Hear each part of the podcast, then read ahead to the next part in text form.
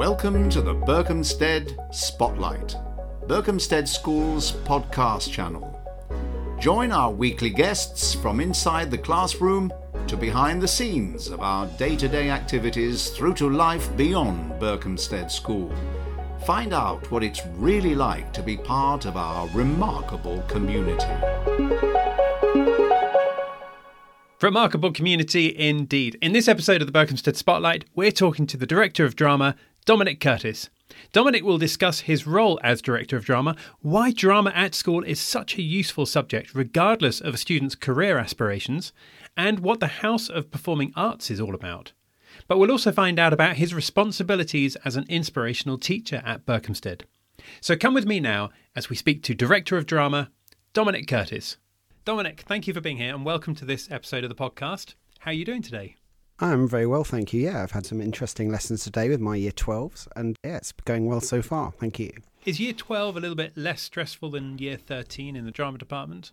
Well, that's an interesting question. Well, I suppose at the moment they're working on their devised pieces, so it's the early stages of their devised performances, which they'll perform at the end of year 12, so just at the final turn of year, of year 12.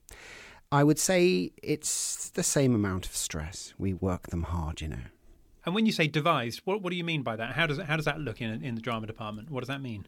So the students have to create their own devised performance based on a stimuli, which in this instance is a play. And they look at the play, they then choose a 10 minute section of it, mm-hmm. and then they have to create a performance in the style of a theatre company or practitioner. So it's a very interesting project. And they finally perform their piece in front of a, an audience which consists of their parents, friends, um, and of course, um, year 10 and 11 students come along as well to, to watch their pieces.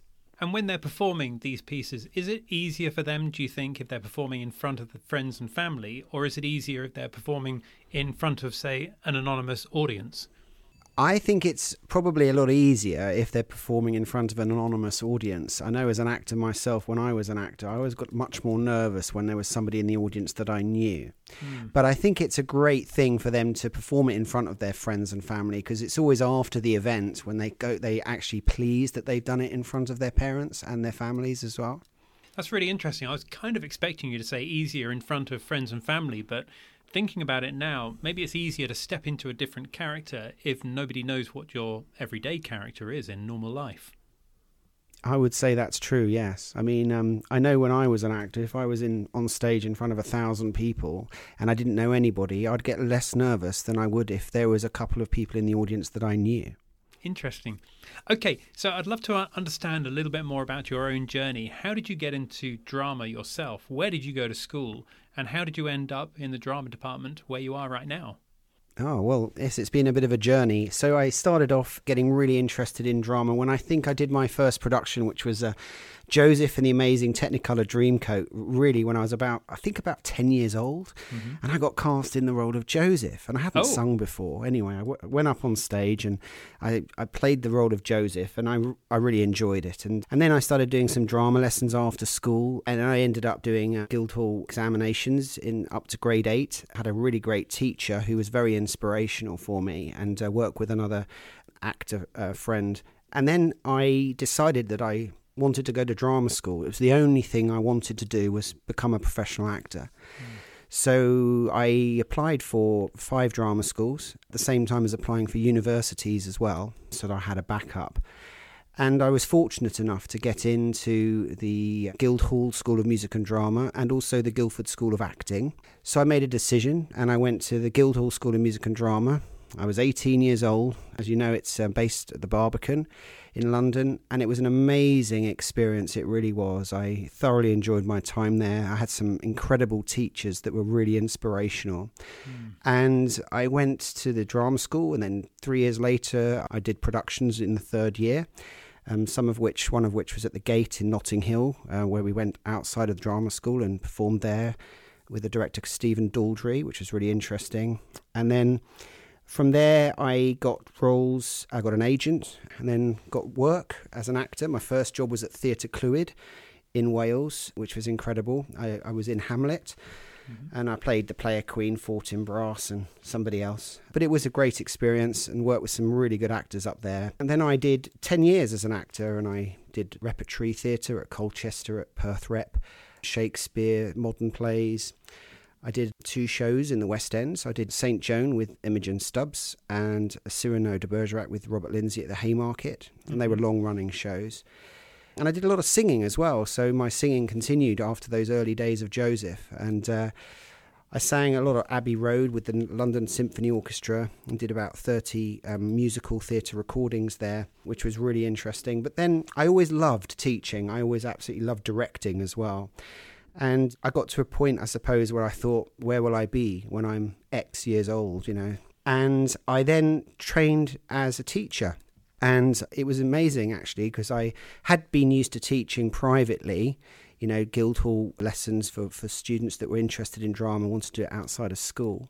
But this time I was training to be a teacher, so I actually went into one of the most difficult schools in the country, in a school in, in, a, in a place in Guildford. Mm-hmm. And I trained there as a teacher on the graduate teacher program. And then I went to a fantastic school, Rickmansworth School, and I worked there as head of performing arts for nine years.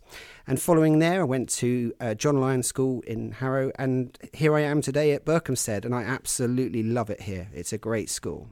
Yeah, so that's uh, my journey in a nutshell. What a great journey! Now, a couple of things you, you mentioned there. Well, one of the things was inspirational teachers. I think you mentioned that twice. So clearly, that had a large impact on you and your journey. How much of a responsibility do you feel to be an inspirational teacher yourself now that you're in that role? It's incredible how teachers have such an influence over what we become interested in and what we end up having a passion for. For me, it actually at my my um, secondary school, Merchant Taylors, it was an English teacher who was inspirational for me who directed me in a Shakespeare production. And he had a big impact on my love of language and my love of plays and playwrights and helped me to understand the context of when plays are written and see links from when the play was written and why it was written when it was written. And I just found from him, I got a real passion for text and for plays and, and language. And then my drama teacher in a little school in uh, Pinner was incredible, Miss Jones, and I always will remember her with great affection. She really was somebody who inspired me massively in everything I did. And I think me now as a drama teacher, I know that I can be inspirational. I hope I'm inspirational to my students. It's really what it's all about because we're not just training we're not training people to be actors, obviously, at this school. We're training students in self confidence, the ability to work as part of a team, and I suppose that um, the soft skills that mm. we learn through drama that help us in whatever we end up doing in later life. And the other name you mentioned there was Robert Lindsay. And of course, Robert Lindsay does the voice introduction to each podcast episode. What's the connection between yourself, Robert Lindsay, and the school, or is that complete coincidence? Oh, well, that's an interesting one. So, years ago, I did Cyrano de Bergerac at the Haymarket, as I said before. We did a 10 month run there, uh, 246 performances, in fact. And Robert Robert played Cyrano, and it was an incredible production. You know, with a cast of twenty four actors. You know, it was a lavish production, open to the Queen, in fact. And so I knew Robert from those days. That was one of my was my first West End performance as an actor, and it, I came to this school, and funnily enough, the first production I decided to put on um, was Les Mis. And interestingly, somebody mentioned that Rosemary Ford might be interested in helping with the choreography. So I gave her a call, and it was just lovely because Robert remembered me. And, and, and anyway, Rosie came and helped, and we had a, a student who choreographed the production alongside Rosie, which was brilliant. Do you know?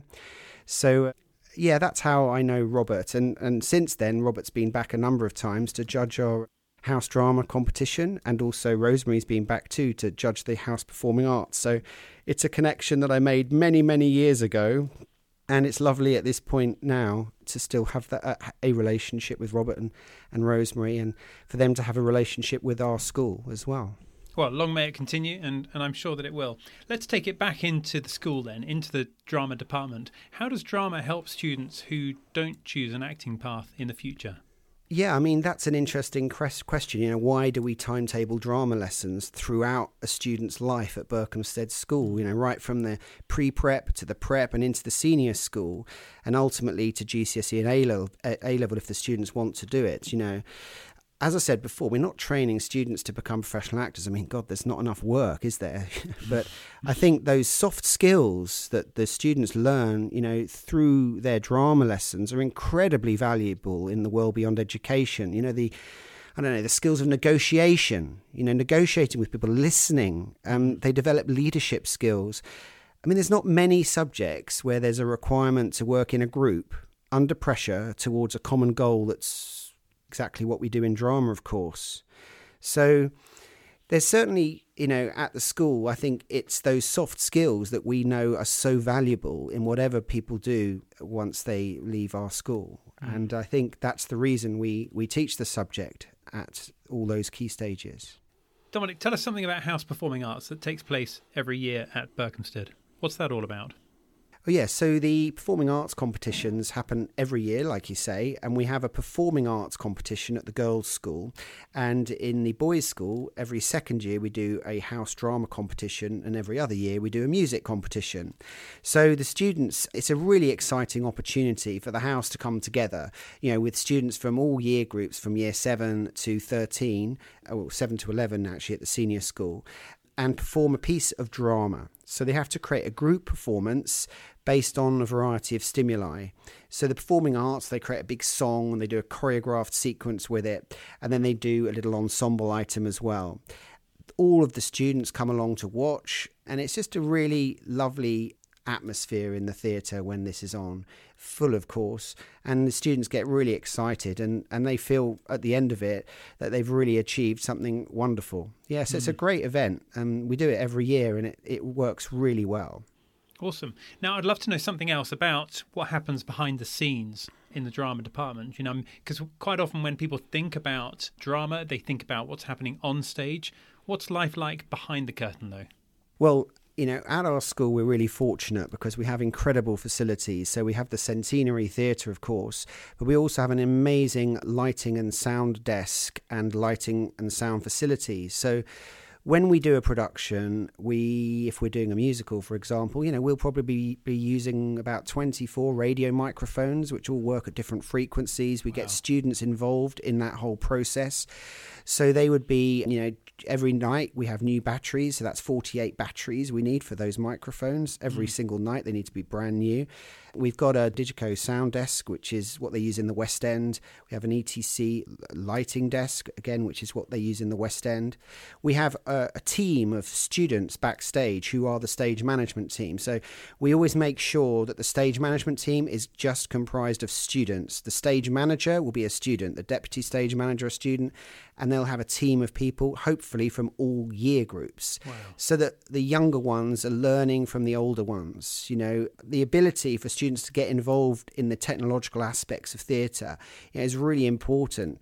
So, yeah, the stage management team at this school it's really important to the success of our productions. Mm-hmm. We teach them these things right from an early age. So, from the year seven and eight productions all the way to our senior production, we'll have a stage management team comprised of students and they learn you know a massive amount about scenery we get you know full sets come into the to the theatre and it is amazing for them. Yeah, it's a great opportunity. No, it really does sound like it. Sounds fantastic. Now, you talked about going from the West End and stepping into school life at Berkhamsted. Can you think of any examples of pupils that have left Berkhamsted and either gone on to the West End or gone on to TV productions or film productions? We've got Sid Cigar, who's who's doing very well. Roman Kemp, KSI, they all came from our school, and I think there are going to be many more to come in the future as well that we'll see over the years to come. And do they look back on their time at Berkhamsted fondly? And do they ever come back to school? Um, so yeah, we do have them come back to school and in for events and talks, and um, they are certainly involved in looking moving forward with the school. We'd certainly like to get them involved even more in school life. Well, if any of them are listening right now, maybe that's an open invitation for them to come back. Dominic, I'd love to understand a little bit more about how you felt right back when you were younger. You mentioned that you that you were in Joseph. How old were you at the time? And tell us a bit about how that felt to be cast in that leading role. Yeah, that's an interesting question, and I haven't thought about it for a long time. It was it was exciting, but it was nerve wracking. It was a big challenge. There was a lot to learn, a lot I didn't know. Mm-hmm. And then after the event, it was an incredible experience where I learned a huge amount about what I now want to do and what I need to do in order to enable it to happen. I think the camaraderie on stage, you know, those friendships that you make when you do a production, when you're under that massive pressure, is amazing. How you get to know people very quickly in a short space of time when you're under pressure.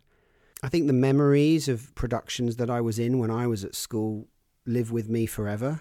And I think as a drama teacher and director of drama at this school, you know, I'm really trying to make memories for our st- students that they'll remember forever and cherish. And I hope that that's what we do at this school is do productions that the students will always remember. Of course, Joseph being a musical, you would have needed to be able to sing for a role like that. And of course, being Joseph, you wouldn't have had the chance to hide in any group of choristers or group of singers in a in a hmm. production like that. How did it feel singing certain songs which were clearly you singing on your own?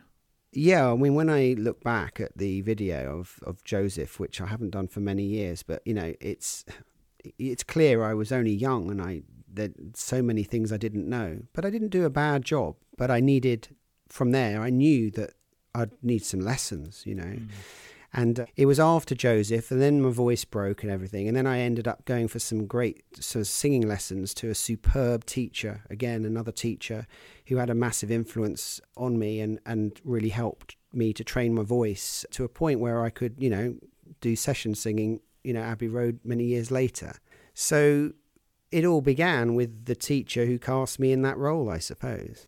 And then when you mentioned that you decided you wanted to have a career in acting, how did your parents respond at that stage? Uh, that's a good question too, because I'm a parent myself, and I'm not sure how I would respond, because it's a difficult life, you know, that you're choosing. I mean, it's a gamble. My parents were really, really supportive of of this decision. It was interesting because my drama teacher, who I mentioned earlier, initially tried to put me off, but because she knew that if I really wanted it, I wouldn't be put off. Interesting. She made me understand and realize that it was going to be a difficult road, a difficult journey, mm-hmm. but I didn't care. I said, that's the journey I'm going to go for. Mm. And as soon as she knew how much I wanted it, she put 100% behind me. You know, she really helped me to achieve my goal. So, in your position then at school, if a sixth former came to you and they said that they really wanted to pursue a life, a career of acting, what would you say to them? I'm very similar to Miss Jones, my old drama teacher. Mm. You know, I, I make it very clear how difficult it is, that it's a gamble, mm-hmm. and that you need a backup. You need um, something else as a backup, you know. So I'm here now doing what I do. I absolutely love it, what I do. I'm not an actor, but I love being director of drama, you know.